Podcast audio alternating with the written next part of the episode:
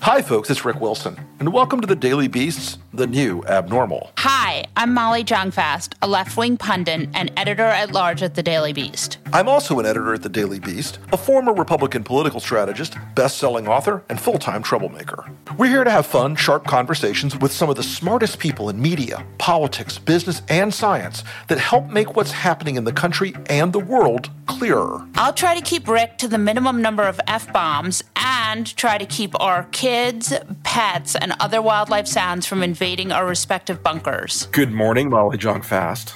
Good morning, Rick Wilson. Are you having just a fabulous day? As fabulous as I can have while Donald Trump still holds the office of the presidency, but a welcome and happy end to the summer fall is coming and winter to follow. And so here we are. And you know what one does on the Labor Day weekend to show your support of our glorious president? Gender reveal parties that start enormous fires? No, try again. Boat parades. Flotillas? As we all know, as we all know, as we all know, boat parades are the most reliable poll of presidential support. And so this weekend in Austin, Texas. Except for voter fraud. Well, there is some about voter fraud, obviously. Poor Jesse. I can hear our producer yeah. sighing because like, we made the voter fraud joke so many times. To make a pun is to pick a pocket. So on Lake Travis in beautiful Austin, Texas this weekend, there's a massive Trump boater parade until they started sinking each other by splashing through each other's wakes. So five boats. right Five boats sunk Five boats during the boater yep. parade. You know, there's a piece of academic research about campaign coverage and by Kathleen Hall Jamieson from back in the 90s that says campaigns end up having one or two losing campaigns, one or two moments where there's the political thing that goes wrong or the mechanical thing in the campaign that goes wrong, but there's also some idiot or some thing or some symbolic moment. Yeah, sometimes it's a big externality like the financial crisis in 2008 ended McCain's campaign, functionally speaking. But people remember the silly shit from other campaigns, like, you know, Mike Dukakis in a tank or. or some other kind of moment that gets sort of the media goes, that is symbolic of the campaign. I mm-hmm. just hope to God that MAGA's sinking their $50,000 boats in Lake Travis because they are too overburdened with flags, stupidity, and White Claw is the sign of things to come. so there was the flotilla. There was the gender reveal party that started the enormous fires in California. There was a weekend of Trump just playing golf and hanging out, right? Well, I mean, Molly, what else does one do when they're, we haven't even hit 200,000 dead yet from COVID? I mean, why wouldn't one golf? I mean, 200,000, those are those are rookie numbers. You got to get those numbers up. Right. I don't understand why we're talking a lot about Wisconsin and these um, protests and whether or not. But I feel like we're not talking as much about the fact that we are the one country, you know, Europe got their COVID under control. Canada never had a surge. There are all these countries where COVID has sort of been addressed. And then we live in this country where COVID is just out of control and you can't go anywhere or do anything. And I feel like we're not talking about are voters not affected by that? No, they're deeply affected by it, Molly. I mean, our research at Lincoln Project and other public and private polling tells us that about 62% of the people who have changed their vote from Trump to Biden say it's about COVID. Now, that also includes the economic fallout of COVID and this sort of whistling past the graveyard bullshit of, oh, the jobs report looking great. right. We added another million to billion and, jobs. And CDC is going to stop the evictions you know, it, it's very much sort of a, like I said, whistling past the graveyard feeling about it. And I, I think there's a degree of that that any campaign would do in, in the kind of situation they're in. But they're looking to turn a state. Uh, Biden's up round numbers in, in, in Wisconsin. My last survey out of there was a little more optimistic than, the than the polling average. So I always take it with a grain of salt. Biden's up about five, six points in Wisconsin, a state Trump won by fewer than 20,000 or just over 20,000 votes, excuse me. And he's behind in Michigan. He's behind in Florida. I'm surprised about Michigan. Well, he's cl- it's, it's closer in Michigan than a lot of the other northern tier states. Just because he's attacked that female governor and she's been popular largely. No, that you don't understand. That helps him in Michigan because his base it, it generates an energy for his base. Right. Interesting. But look, he's also Trump has pulled out of Arizona. They're out of the campaign business in Arizona. They've written it off. Right. Can we just talk about this for one second? I read something that was like a 2016 moratorium that said that some of why Trump per- overperformed was because he was propped up by Senate candidates. There is an argument for that in, in 16 that there were Senate candidates that were pulling the train and driving along the lift behind it. So Martha McSally is not one of those candidates. No, no, she is not. In fact, she is. They're like a pair of boat anchors entwined at a at a Trump flotilla at a lake in Texas plunging to the bottom together. Happy to see it. You hate Happy to see it. to see it, friend. Yes, it's true. But the big news of the weekend was that Trump thinks the troops are losers. The big news of the weekend was that Donald Trump is an un American shitbird of the First Order who has called our troops babies, losers, suckers, and said, I don't understand what's in it for them. There's no money in it. And we will get more to this in a little while because if, if our audience hasn't guessed yet, Donald Trump will be entering the fuck that guy circle for I believe my third entry of fuck that guy for Donald Trump himself. I think that's correct. We have a lot of ancillary Donald Trump fuck that guy uh, effects, but this is one that's going to be laid directly to his fat orange doorstep. Now, Rick, I have a question for you. Who do you think the source was who recounted the story of Trump in front of the grave of the son of General Kelly? It rhymes with schmon schmelly. I have no idea who that is, but it is interesting that the story was recounted a story between two people. Maybe Trump was the source. well, the other person involved, there are multiple sources. The Atlantic has multiple contemporaneous eyewitness sources. And you know what I noticed this weekend? It's something that I think we need to, of course, there is no civics education in America, including about journalism and the role it plays in our society and our country and our founders' reverence for the free press. But one of the things that the, that the MAGAs seem to believe, and I noticed as I was reading some of the comments on Jeff Jeffrey Goldberg's Twitter feed, the MAGAs seem to believe that because a source is anonymous, that the reporter doesn't know who they are. I'm like, how fucking dumb are you people? And I, then I realized the answer is asymptotically approaching infinity. Well, what's interesting to me is that these are people who believe in QAnon. Right. They believe in QAnon. They believe in QAnon. It's, it's real, man. You got to trust the plan. But they don't believe a story by a highly credible journalist at one of the most storied publications in America. And they think all these people must be completely fabricated. They're making them up because Donald Trump tweets it. It astounds me. Listen, Trump supporters, I know few of you listen to the show, although I know you like to listen to things because reading is hard.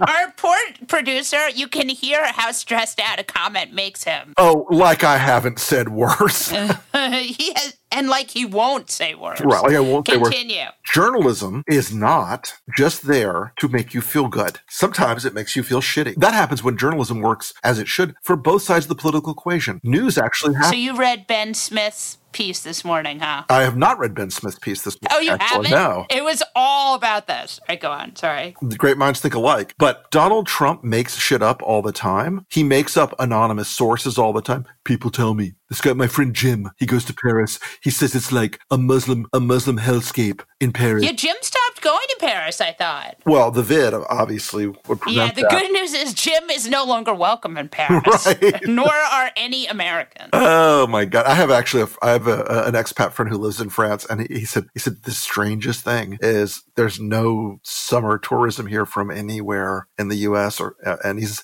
doesn't seem it's he's, it's very Chinese this year. Eh, good news. Oh, really? Good news. For them. Here's my question because you talk to a lot of national security people. Are there going to be a lot more people coming out? I think there will be more people who come out. Um, I, look, I, I'm going to be honest with you. I don't think John Kelly's going to come out and, and admit it was him. I just don't think he is. Right. I mean, anyone who can thread the needle, though. There are people around him who have said things like, well, you know, your role as a retired general officer is still to, and you know what? If this was Bill Clinton or George W. Bush or Barack Obama and there was some horrible fucking thing that had happened inside, maybe you keep that sort of like these, because these guys aren't so far outside of the historical boundaries. But when you look at it, the fact that it's Donald Trump, you really need to reconsider if you're if your role as a general officer in a constitutional republic is important, it is. And your, your separation of policy and politics should be strong. But in this case, he's a goddamn existential threat to the fucking future of the country. Stand the fuck up. But that's just me. we had James Kelly. Elizabeth Nguyen. Elizabeth worked for John Kelly. So the fact that John Kelly's people are coming out seems like a pretty big deal. Do you think that we're going to hear from Flames Flatus? No. Okay, that's too bad. Here's a follow up question. Your audience has asked many times if you guys think that's who Anonymous is. I do not. No, I don't think It's so. not either. Mattis. Do you know who it is, Rick? I have a pretty good idea. Are you going to tell us? No. Do you think you'll just tell me if I text you later? I probably will not. As you know, I'm a secret keeping motherfucker. You really are a monster. But I'm your monster, dear audience.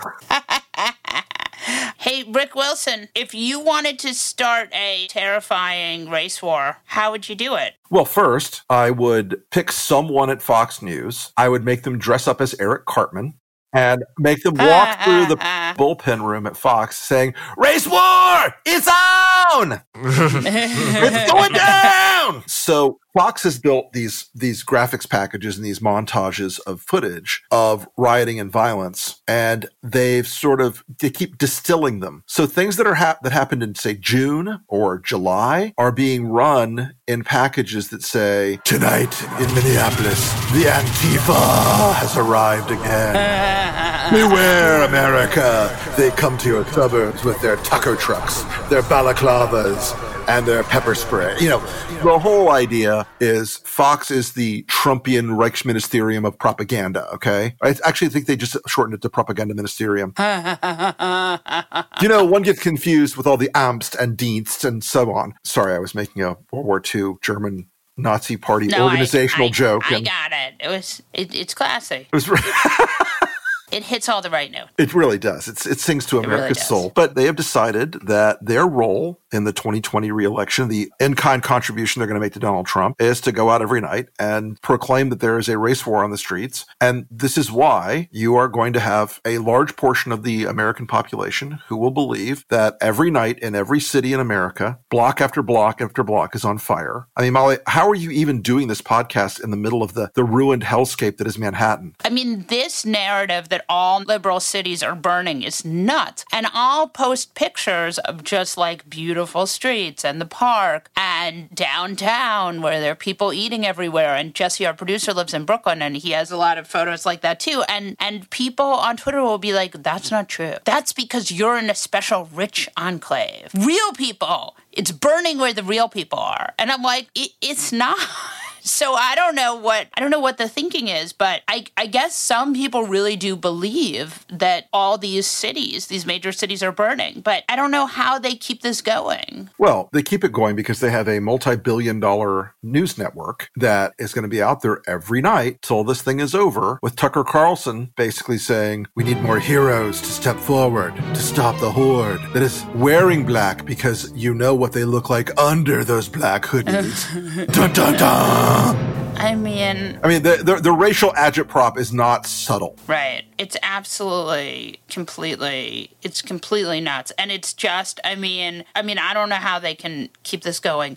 Hey, so Molly, you know Michael Cohen's book is coming out soon, right? You mean the president's fixer? I mean the president's fixer, the man who paid off Donald Trump's sex workers. I know I'm, to- I'm told I can't say, but Yeah, I've really classed you up, haven't I? really cleaned me up there, Molly. Yeah, that's right. Yes, the man who I would say the man who organized all of the payoffs during the campaign. The man who is the engineer of Trump's debaucheries has written a book, and you will be surprised to learn it is rather unflattering when it comes to our president. Wait?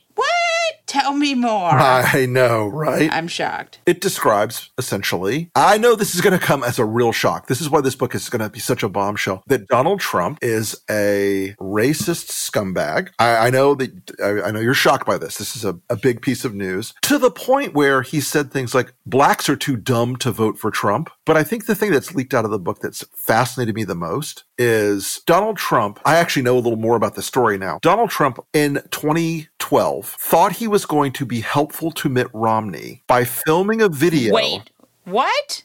of him firing an actor who looked like Barack Obama. Now, from what I understand, from some senior folks at the Romney campaign. He approached them multiple times in multiple ways with the following phrase, you will have great ratings from this. Trust me, you will have great ratings. And they kept saying, thank you, Donald. No, thank you. We appreciate your concern and your willingness to be helpful, but why don't we talk in another decade? so long story short, he just says, you know, fuck it, we'll do it live and films it himself and gets this black actor who looks like Barack Obama or an imitator. I don't even know if they got a little bit. He looks a little bit a little like bit Barack, like Barack Obama. Obama. Yeah, not a lot. Thin black guy with a short haircut. You know, I think for Donald, they all look the same. And he then proceeds to berate the guy about what a terrible president he is and about how he golfs too much, on and on and on. And of course, Trump thinks this is like a campaign winning act of political genius. Well, the Romney people, uh, one of the people that I talked to said, Yeah, uh, I heard about it. And if we got it, it went in a file drawer somewhere because no one was ever going to fucking touch that thing.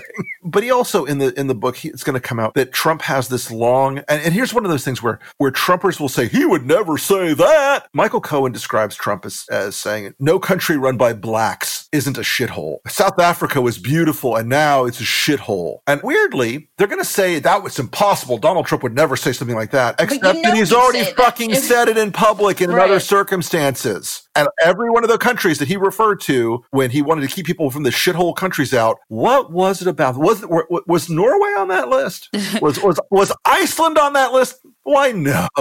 But that's the weird joke of it all. It's like when Trump said troops were losers, and everyone in Trump world was like, he would never say troops are losers. And then there's like a tweet of him being like, John McCain was a loser. Of course he said this. Yeah, I think even Trump's, I mean, you saw on Thursday when they started pushing back and saying, because you know what's great about Trump world is they're so bad at this. So on Thursday they started pushing back. Trump just said that he hates wars. Do you remember that? Uh, yeah, bullshit. Right. He doesn't hate the soldiers, he hates the war. Yeah, no, that doesn't work. I, and I think that was one of them where they were trying to get uh, some of the gentry conservatives back on side. Right. And so you had the, you know the Federalist types and the National Review types who still who still like pretend to occasionally have some shred of dignity. We're like, well, we hope he's more clear in his language. the Susan The Collins. nu- the nuance of this is lost on us. I'm, I'm not going to support him, but I'm going to. I'm not not going to support him. I strongly am concerned by many of the things he says, but that won't stop me from voting for him every single time I have to when he asks. Because a mean tweet. Because if I get a mean tweet, I'll die. Right. A mean tweet would be the end of my political career, and my God, nothing's worth that. Yeah, exactly. By the way, Molly, I think the best thing about the Michael Cohen thing, Kaylee Mendacity,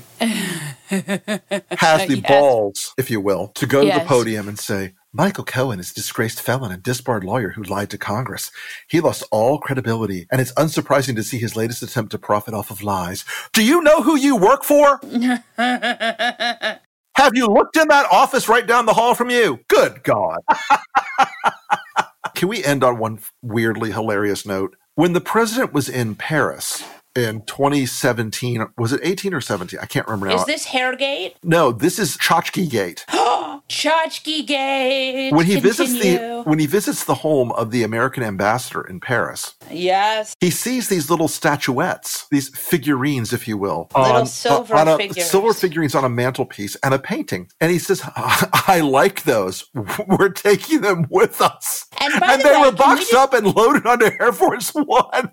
and taken with him. What he's definitely a, he's like a kleptomaniac. But the punchline to this story is if you've seen a picture of them, they are quite tacky. Like if I'm going to steal something, that is going to be low on my list of things to steal. By the way, if Trump ever get if we ever get Trump out of office, people are going to need to check his suitcases. Oh, no question. You, right, he's going to have just suitcases filled with tchotchkes.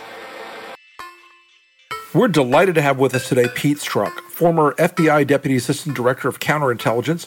He was a 22 year veteran of the Bureau, and he's become one of the most hated people in Donald Trump's world because Pete Strzok was one of the people who helped lead the counterintelligence investigation into Donald Trump. So, Pete, tell us about the book. Yeah, thanks. It's great to be here. So, the book essentially is outlining the threat posed by Donald Trump from the perspective of somebody who spent over two decades working counterintelligence at the FBI, everywhere from the ground level, working Russian and Chinese spies here in the US and overseas, up through promotions and leading the investigation of Clinton's server and ultimately landing on the investigations of Trump. And the point I lay out in the book, you know, kind of in a factually based way, is that Donald Trump poses the greatest counterintelligence threat of any president in modern history. And you know that sounds it is an extraordinary statement. And you know we live in the the day and age of hyperbole but when you step back and again i've worked counterintelligence over six presidential administrations republicans and democrats studied many more. And without question, when you look at Trump and the people around him as a counterintelligence practitioner, it is exponentially worse than anything our country has seen. And so, what I'm trying to do with the book is lay out in a detailed way why I think that, provide the factual basis uh, for that argument, and hopefully give people reading it and give America a way to think about Trump as they approach the, the polls this November. There is this accusation that you and everyone else involved in this investigation were being hand managed basically by Barack Obama. Can you just go ahead and address that? yeah, so look, that's utter bullshit. Should we trust the plan? I, look, there is unequivocally was no direction by anybody at the White House, no involvement in any way, no knowledge about the individual cases we were working about uh, against U.S. persons. That includes, you know, were they aware that Russia was attacking our democratic process? Of course they were. Did Comey at some point brief them that, you know, we are looking at things inside the United States? It's certainly my understanding from what he told me and others. But there was never, never at any time anything from anyone at the White House which was directly or even could be construed as a direction to do anything or not do anything with any of the cases that we had open at the FBI. So you're saying there was a chance they did? so you're saying no?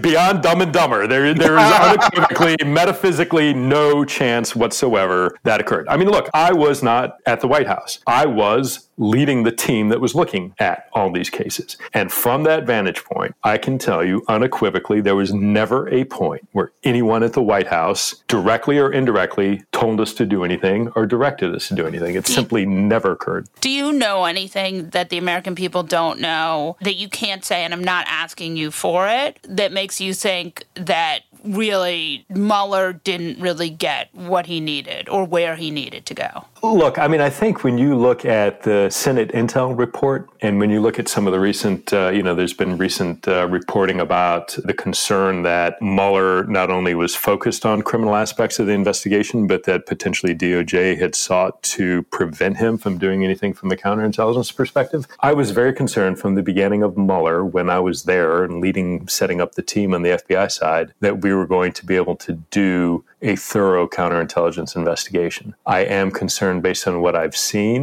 that uh, we hadn't solved that kind of way to do that by the time I was removed from the team. But I'm very concerned, based on what I've seen, that that was never done in a kind of very deep, comprehensive way, sort of along the lines of what you saw in the Senate Intel report. You know, to your question, there is stuff out there that is not publicly known. I mean, look at all these documents and all the redactions. There's data, there's intelligence underneath those redactions. There are certainly things in there that are potentially damning or damaging. It's appropriate that they're redacted because they're classified or maybe they're ongoing investigations. But I do think it is a fair belief that there are things not known to the public public that would cause them concern about Trump and his counterintelligence vulnerabilities.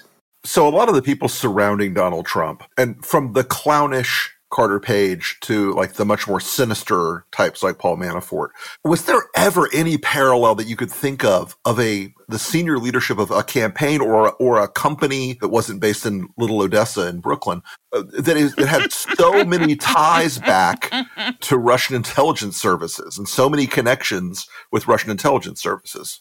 No, none. And that's what I was saying about the exponentially greater threat from Trump and his campaign. I mean, Rick, think about it. At one point in time, we had the presidential candidate in Trump lying about his connections to Russia. We had his personal attorney and fixer lying about what he was doing, or certainly concealing what he was doing with Russia. We had a foreign policy advisor lying to us about his connections to Russia. We had his incoming attorney general not telling the truth to Congress about his conversations with Russia. We had his national security advisor ultimately not telling the truth about conversations conversations he had had with Russia. And then his campaign manager, his deputy campaign manager, not telling the truth and concealing about relationships they had with uh, Russian people connected to Russia. And it is staggering to me. But yet, the attorney general says the investigations had no factual basis to occur. And the fact that you can look at this staggering picture and at the same time somehow think, oh, there's there's nothing there, I, is ludicrous. And I cannot think of any parallel. Again, I cannot think of any parallel in modern presidential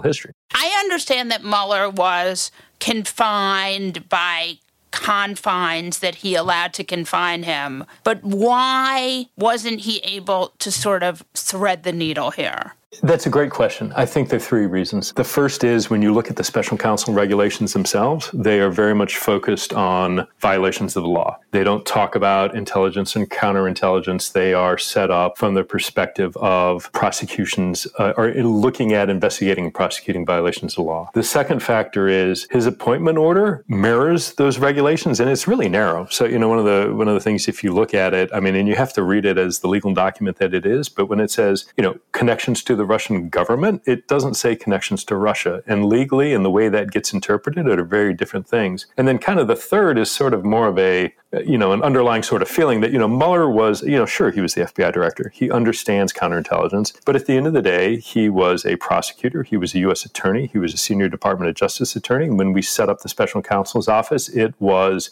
in teams of attorneys and agents looking at violations of law by various individual people. So all of that kind of said, you know, his, his, as he understood it, I think, his job was to get out there and look at these violations of law. And I, there's a gap there, right? The, the counterintelligence intelligence look is the gap. And I knew in the discussions I had with him, the discussions I had with, you know, at the time acting director Andy McCabe, was that the FBI people who were embedded and working with the special counsel's team, part of their job would be to do that counterintelligence look. Now, the issue with that is that task, that investigation is probably one of the biggest, if not the biggest, counterintelligence investigations in the FBI history, bigger than the atomic bomb thefts. But how to do that was something, you know, I was struggling with mightily and, you know, went back to the Bureau. And I just, I, I my fear is that that was never fully developed and examined. It's amazing to me that we have this moment when Mueller releases the report and Bill Barr races out to the microphones and puts his own spin on it and then holds on to it and lets that spin become the dominant Washington thing. I don't think Bob Mueller, and you, you I, am curious what your thoughts on this are. I don't think Bob Mueller had any idea that Barr was about to fuck him that bad. I think that's right. It's not in his mental space, right? I am certain Director Mueller didn't probably think in those exact terms, but look, I, The fact of the matter is, when you look at Director Mueller and the team goes on paper, they actually write a letter to Barr essentially saying, You are misrepresenting our report. I mean, they say it in a very polite and appropriate and professional way. But what you've got to understand is you have to frame that act in the context of who Director Mueller is as a man and what he sees as the constraints on his job. He's an institutionalist. He is going to live within the regulation. He understands full well that he reports to the Attorney General, not to the public. And so for him, despite all of those sort of that deference to the law and regulation, he feels that the attorney general has so misrepresented the report that he writes this letter. And to me, again, you know, it, it is concerning, but for somebody who has worked with Director Mueller, who understands, you know, a little bit his perspective on his role and its limitations, for him to go on paper was like this five alarm fire. And it's hard to convey that to people who don't kind of understand the nuanced way of the bureaucratic sort of back and forth. But that's a huge red flag. And it just goes to, I think you're absolutely right. I don't think there was an expectation that the attorney general would do what he did. I think, and I know based on some of the comments afterwards, that the report had been written with the assumption that some of the summaries were ready to go and be released and could be used as that sort of initial takeaway before the entire report was cleared. So it's clear that I think you're absolutely right. I think they did not appreciate kind of the uh, mendacity that was in store for them from the Department of Justice. Let's just talk a little bit about the Senate report and the uh, recommendations for prosecution. So when that came out, it there was a s- suggestion that Junior and Jared were both on that list of recommendations for prosecution. Can you talk a little bit about Junior and WikiLeaks? Because that clearly, you know, he had that meeting with Natasha, not Natasha, Yeah, Natasha, right? Natalia. Natalia. Yeah, no, Natalia. Natalia. Yeah, Vesson.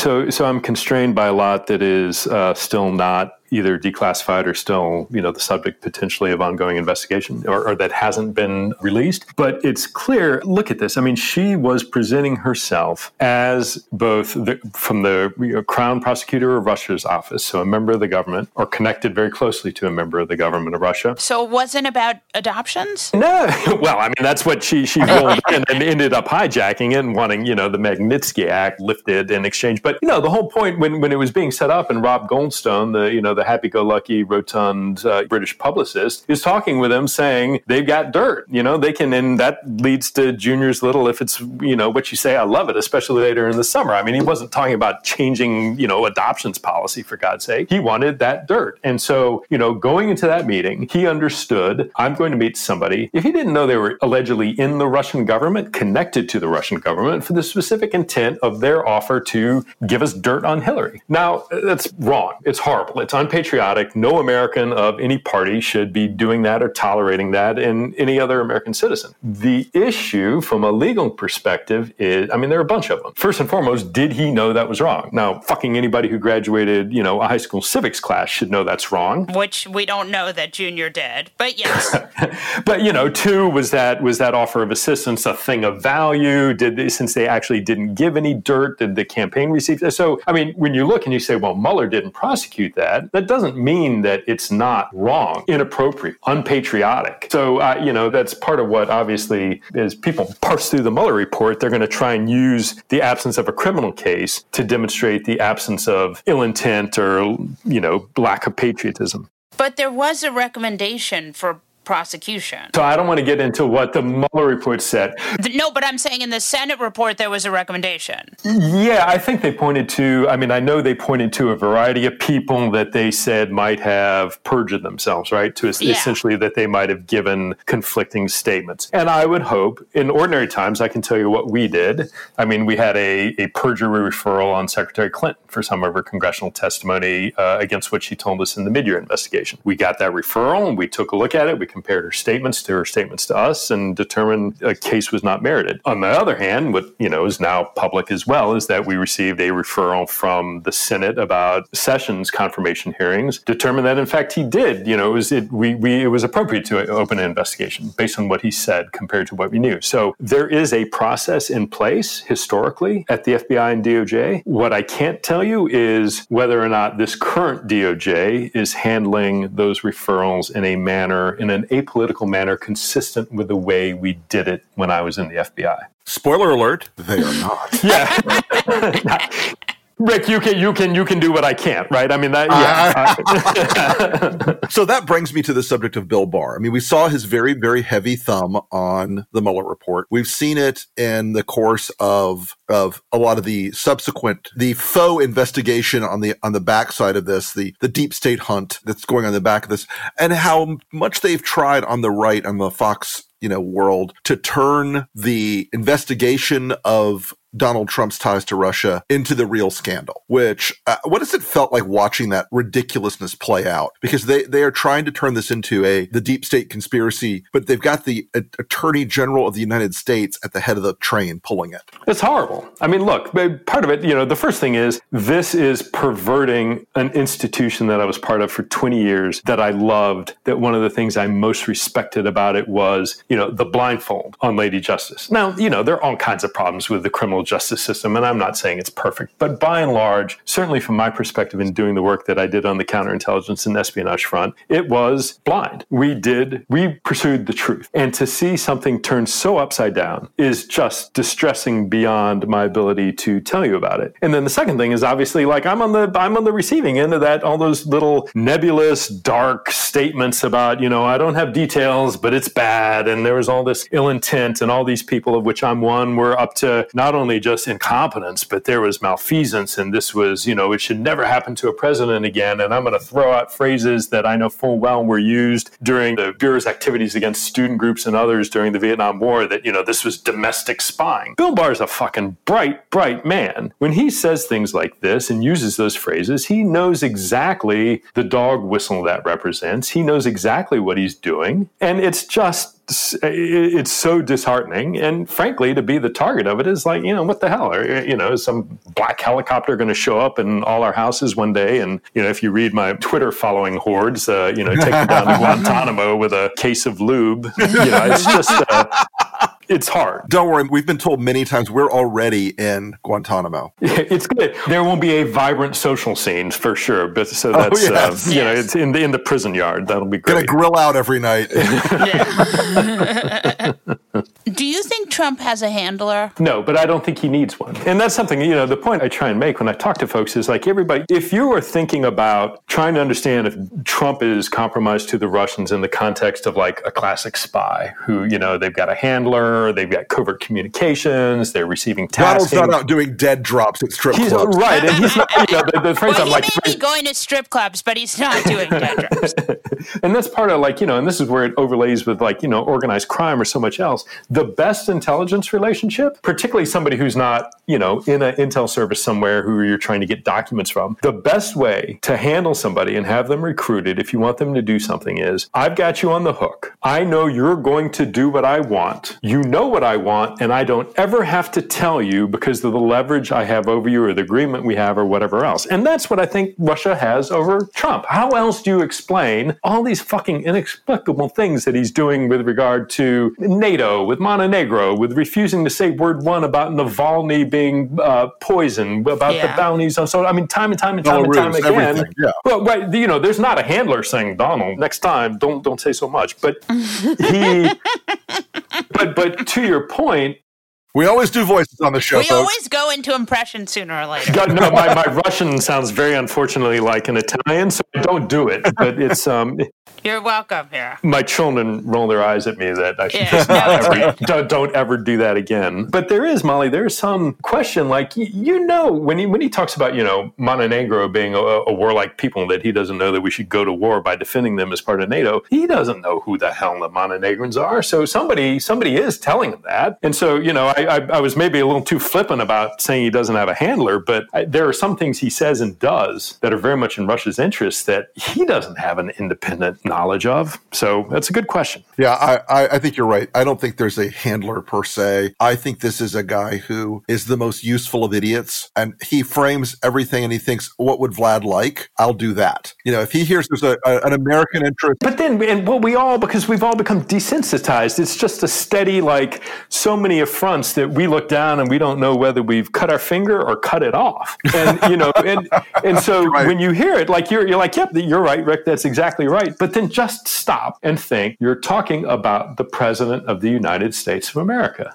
yeah, maybe useful idiot, but you're talking about the president of the United States of America, the leader of the free world. You know, once upon a time, I don't know that we qualify for that anymore. Yeah, I was going to. We don't know what the motivation is here. And it could just be something as stupid as he wants to build condos in Russia after this is over. I mean, he doesn't, we don't know. But will the intelligence, will they ever be able to rebuild after this? Like, chilling effect has been enormous. Can you talk a little bit about that? Uh, sure. It's been huge. And we're going to have to rebuild. It's going to be hard. I mean, I think anytime when you look at the totality of what has occurred with all the things that have been declassified, with all of the FBI sources that have either been described or, you know, all these internet sleuths going out and trying to identify them. And I'm not saying whether they've been successful or not, but just down the board, look at, look at the kind of entire menu of what has been impacted. What current source of the FBI or anybody in the intelligence community is going to feel safe providing information about Trump, his administration, or Russia. Second, any potential source out there, anybody that we or anybody in the intelligence community are trying to recruit to give us information about Russia, who, why are they going to put their lives in our hands? I mean, this is in the worst case, people are going to get killed. And so, what potential source out there is going to look at in this current environment and say, yeah, I'm willing to put, you know, yeah, I can trust you. You're going to keep my identity secret. And so, here I'm going to tell you about what the presidential administration and Putin are doing right now with regard to the election. And then from that, what foreign intel service, friendly or otherwise, is going to share the first little bit of information they have about anything involving the administration. And you just go down and, you know, and, and the impact on whether agents and analysts on the ground, intelligence officers overseas are really going to want to aggressively dive into reporting about the, the administration in Russia. It just cascades down this massive chilling effect that is so broad to recover that is going to take an extraordinary amount of effort. And it's not going to be enough to simply say, oh, look, we've got a different administration, so trust us now. Because if I make up a, a notional country overseas, I'm going to say, well, that's great, Mr. the DCIA for the Biden administration. I trust you now, but if somebody else gets elected in 2024, how can you assure me that I can trust you then? So there has to be some sort of systemic fix. And it's it's it's hard. It's going to take a tremendous amount of work because so much damage has been done. I think that that is one of the lasting legacies that it will take us a long time to recognize the depth of damage that's been done. Yeah, I think that's right. And, you know, compare it to the response to the abuses of the Nixon administration. You know, we had the Church and Pike committees. We had all the, you know, FISA was born. But you had, after that, you had the an administration and a Congress, and to some extent courts, who are all aligned with the same desire and intent to institute reforms, to do a thorough analysis and fix things. I don't think we're going to, we're not going to have that same atmosphere in four months or in whatever, 52 months. So I don't know how we, and, and in many ways, the abuses are worse. And so the fix is we've just got so much profoundly challenging work ahead of us. Do you, what do you think broke Devin Nunes's brain? I just think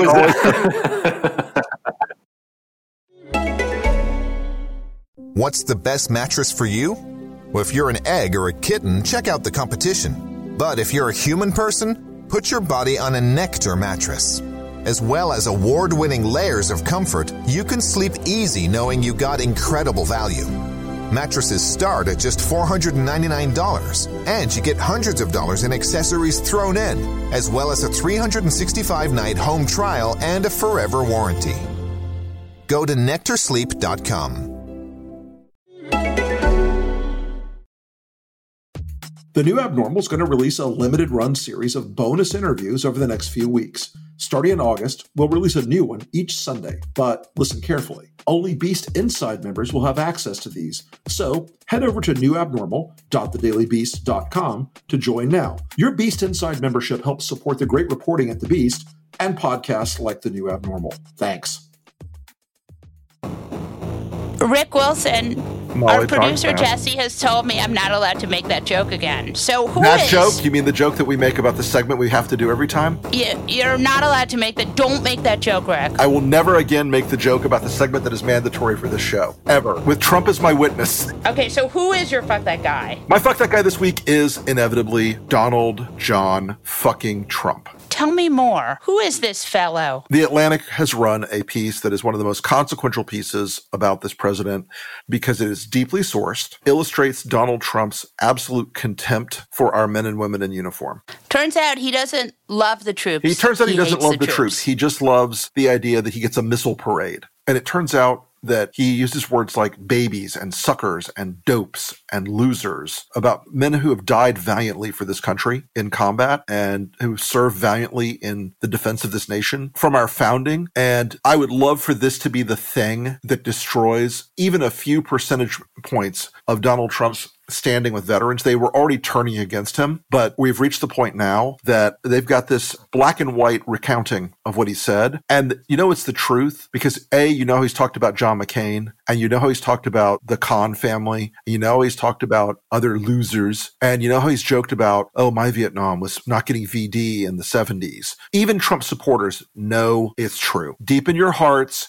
you guys know it's true. You know this is who you've taken a ride with. You know you own it. And Donald Trump, fuck that guy. And I just want to add on to your fuck that guy for one second. Last week, before we learned that he is passionate about disrespecting the troops, he did tweet like four times about how he didn't have mini strokes. Definitely, whenever I don't have a mini stroke, I definitely don't tweet about it over and over again. Right? I mean, he was like, and I didn't have any mini stroke. No mini strokes. How dare you attack my health? You know, it is that fundamental Trump must confess about everything sooner or later, which I think is right. Sooner or later, he's going to confess. I mean, we know sooner or later he's going to be like, I told John Kelly his son was a loser. like Donald Trump famously saying to Hillary Clinton, no puppet, no puppet, you're the puppet. When in fact, we can see the goddamn strings coming out of his extra husky Brioni knockoff suits. I mean, Jesus Christ. So, my fuck that guy Yeah. is a man you may not know. He's not a celebrity. His name is Francis Brennan. He works for, he's the director of strategic response for Real Donald Trump. He works on the 2020 campaign. Yes. T- and he is involved, I guess he must run Team Trump and the Trump War Room. Uh huh. I thought that was Matt Whitlock. I mean, who knows? Who there knows? are a lot who, of. who knows? I thought Matt Whitlock is the NRCC. They all look the same to me, which is to say, soon unemployed.